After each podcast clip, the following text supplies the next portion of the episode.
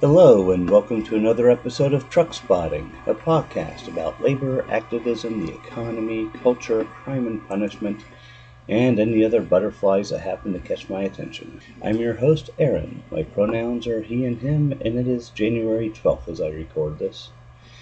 I'll tell you what, this has been an exhilarating and exhausting time for me. When I decided to do this podcast, I hadn't actually been on Twitter for years. I've never been a social media kind of person, but I figured all the podcasters I listened to were on Twitter and had show Twitter accounts, and I wanted to get out there with my own show, so I followed in their footsteps. Well, I have about a gazillion tweets each day about labor organization, and I have to say, as a guy who's been driving a truck for a decade and basically not paying attention to anything but my truck and my freight and the weather, damn, this was unexpected. I knew people were getting upset, but I've mostly been surrounded by anti organizing types, and if this is a result of young people finding out just how much real life sucks and how we've been lied to our whole lives, then we may just be in good hands for the future, assuming that old people actually clear out to give them a chance. I realize it is not universal among young people.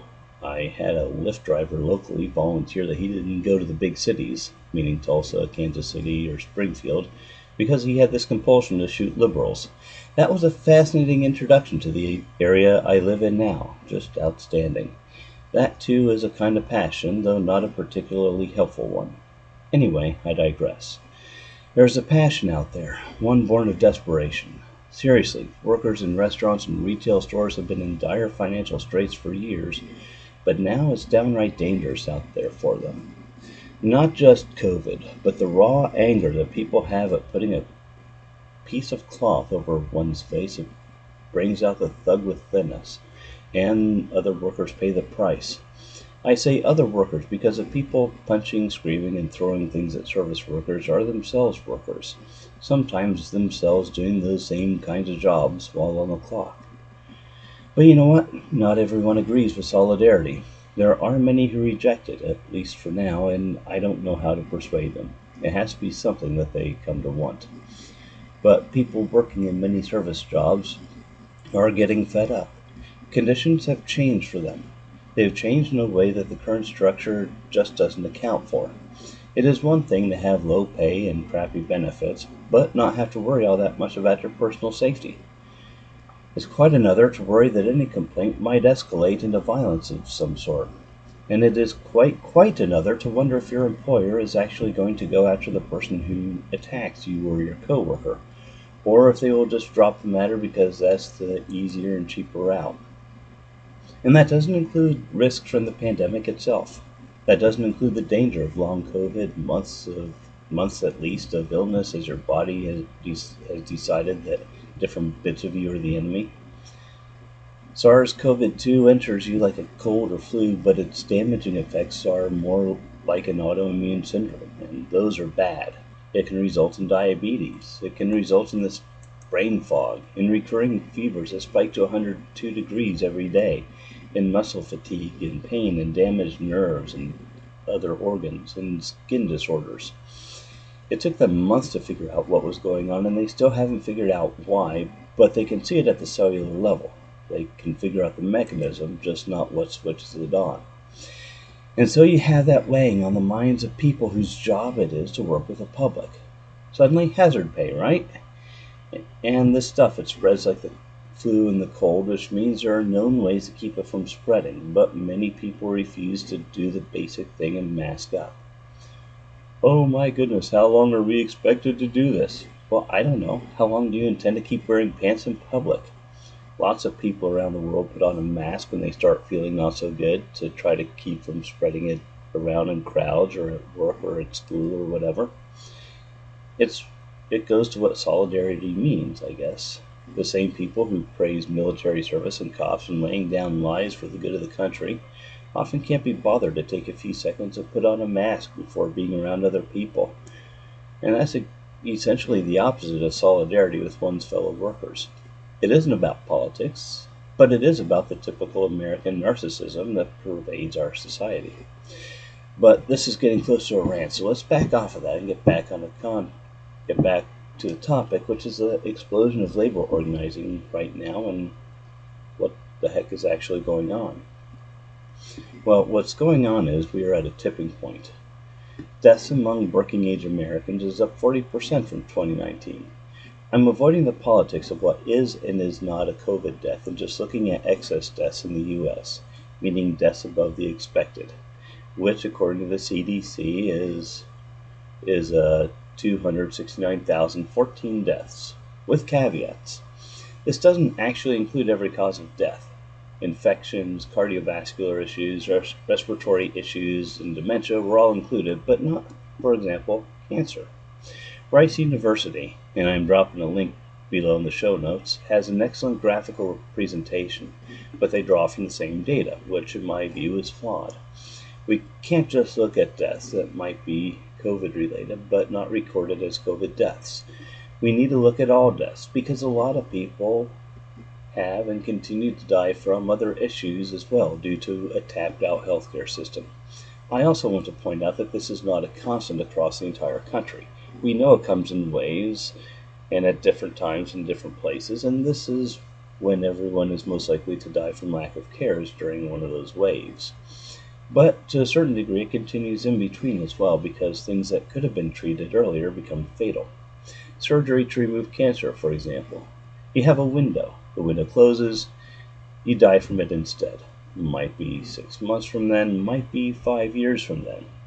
So I looked for cancer numbers, which brought me to yet another article from the CDC, and I'm dropping a link to this one as well in the show notes.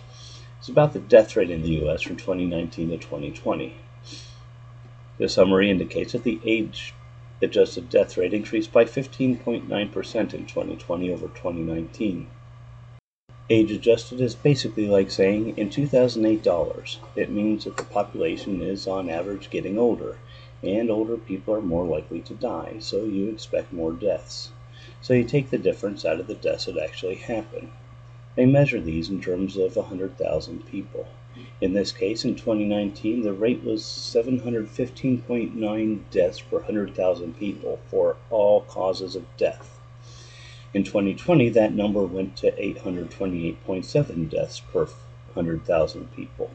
That, again, is per the CDC. The factor I can't account for is the number of expected deaths that increase that were left out. However, the CDC tells us that approximately 3,358,814 deaths occurred in 2020. I should note that they did not release exactly comparable numbers between before 2020 because they were specifically publishing this article to address the, the deaths attributed to COVID. But again, that's not my concern. I would like to share the results of a comparison between, say, cancer deaths in 2019 and 2020 and 2021, but no incidence reports have been published since 2018. There, we have no way of easily comparing because the data itself has not been collected or not been released or both. And that is very interesting to me because I have to wonder what was known about this whole thing from the very beginning. The 2019 results pre COVID would have been collected in January and February. Cancer.gov is the public facing location for information on uh, on cancer. It is administered by the National Na- I'm sorry, by the National Cancer Institute, which is part of the National Institutes on Health. Their last annual report to the nation was issued in two parts, as usual, one in June and one in October of last year, but both were based on 2018 data. I dug into the previous uh, into the previous reports, and they were all public, and they run three years behind. And it looks like they don't actually publish data before the annual report uh, to the nation is is uh, published. So there are no public numbers. But the big issue that I have with this is that cancer is something that is often treatable, but only if you treat it within a certain window. Miss that window and it can become fatal. A lot of people miss their treatments and continue to miss their treatments due to COVID. Now, I know uh, chemo can be in pill form today. I understand that. It's often paid for by Medicare Part D through specialty pharmacies. Government negotiates rates on both inpatient and outpatient care, but is barred from negotiating with drug companies. So, as much as they could, they shifted chemo from being doctor administered in an outpatient procedure to something your doctor orders but you take home because they can screw both the patient and the death element at the same time that way. But chemo only works on certain tumors. Surgery and radiation are not yet take procedures, but they are elective procedures.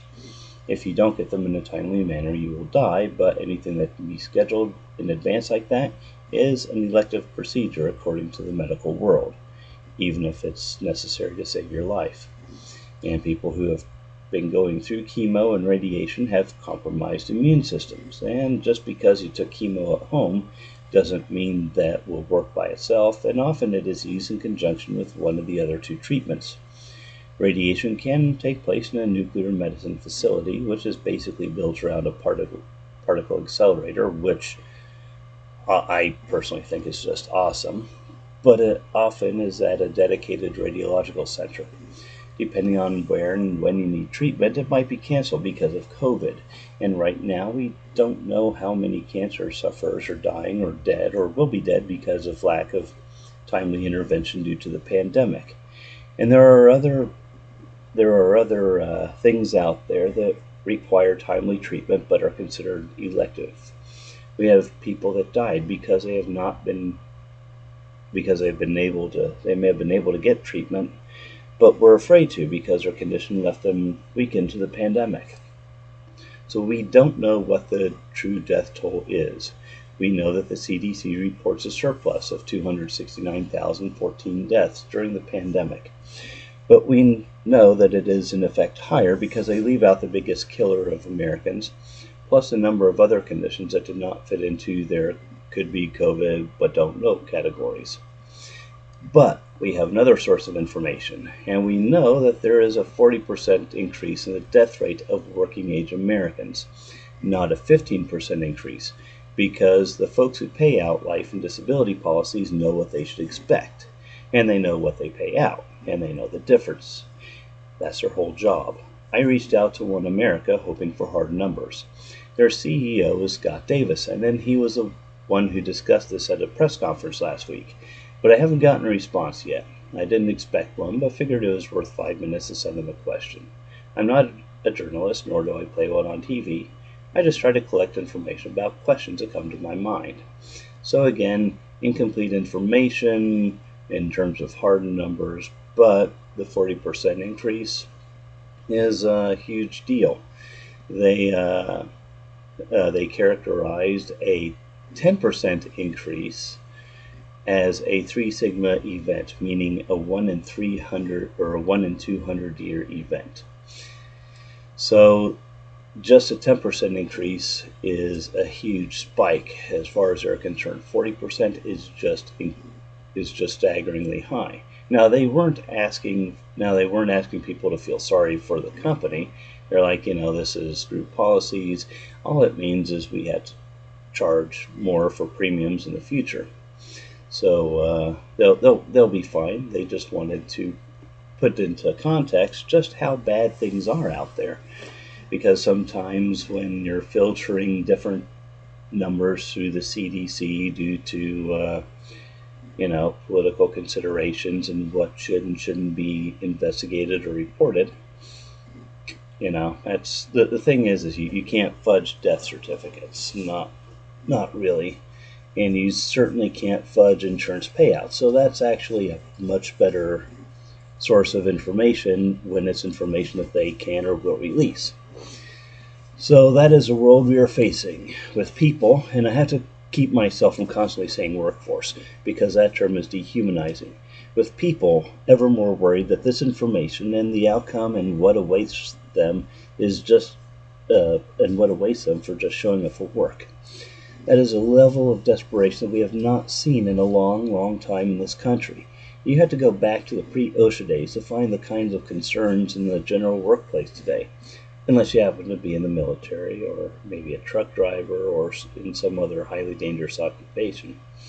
If it is a higher risk, the people who work there want to know two things that they are being paid fairly for shouldering the risk, and that the company is going to support them when they need it most. Neither is true for far too many people. even in a job that isn't forward facing, like, say, working in an Amazon distribution center, where, again, they can't be arsed to put in a standard storm shelter for bathrooms or break room or whatever in freaking Illinois. You know that if that's the case, your employer doesn't care about you. In that case, in the case of Amazon, you're being judged by a literal machine, an algorithm that determines whether you get terminated or not based on whatever they decide productivity should be. Human input is an error, and that computer is not, in fact, your friend. Uh, Amazon destroys backs like no other distribution center does, and Jeff Bezos even acknowledged it as a problem a year or two ago and said they were implementing as much automation as possible because they were expecting more from employees than employees could give, but the company sure as heck wasn't going to reduce their requirements. So some of the workers out there organizing have known for a while that they mean nothing to the faceless people on the other end of the internet who pass along notes from some computer. And I'm not a Luddite. Heck, in my view, we haven't automated enough, mostly because we don't want to take the time to skill up the people in our work in our workplaces. Businesses lose control if they do that.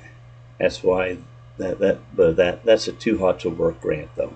I'll direct you to that. It's on Castbox and linked to from the public post on my Patreon.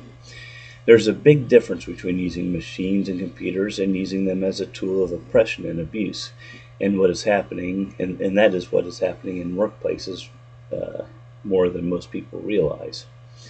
And when you have the boomers retiring from the workforce, and I want to be specific here, it was the withdrawal of the boomers from the labor pool that drove the worker shortage, not young people you finally find a shortage.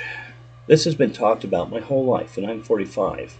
When the baby boomers go away, suddenly the economy will be in big trouble. But at the same time, there are all these pandemic issues as well. Workers being assaulted both verbally and physically, exposure to wave after wave of disease that can disable or kill you, never ending mandatory overtime, and sometimes employers trying to actually decrease the wages and benefits of workers.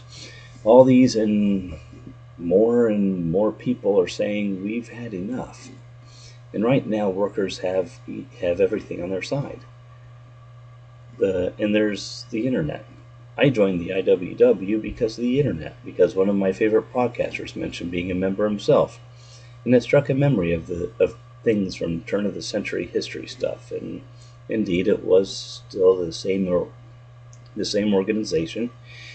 And here I was being self-employed, but I could still be a part of the union. They didn't care where I where I worked or even if I had a current occupation.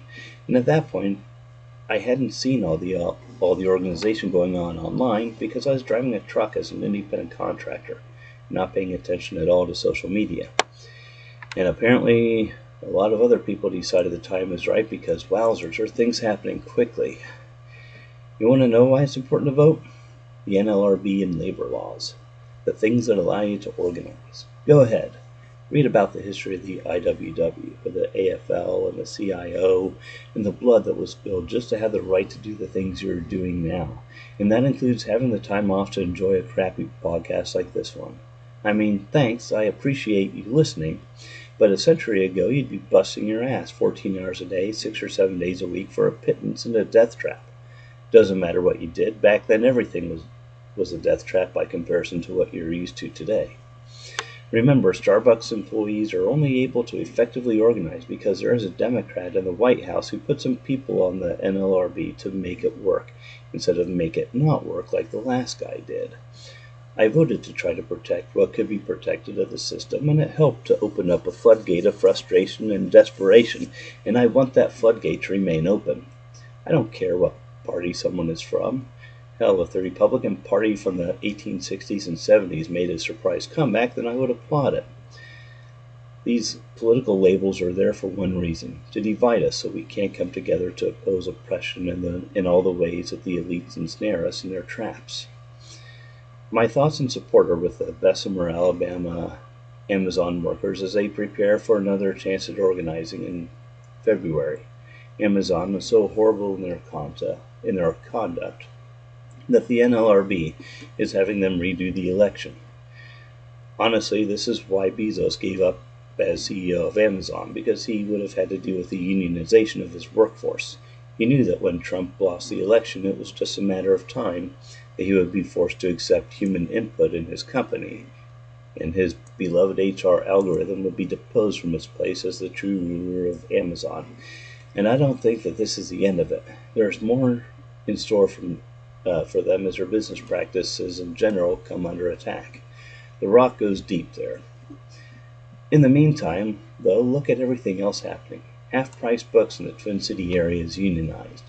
Politics and Prose in D.C. unionized. The Tennessee Whiskey Workers Union working their way through the process. Kroger's workers in Colorado at their King Soopers brand are on strike. Why? Because a lot of these workers don't make enough money to live.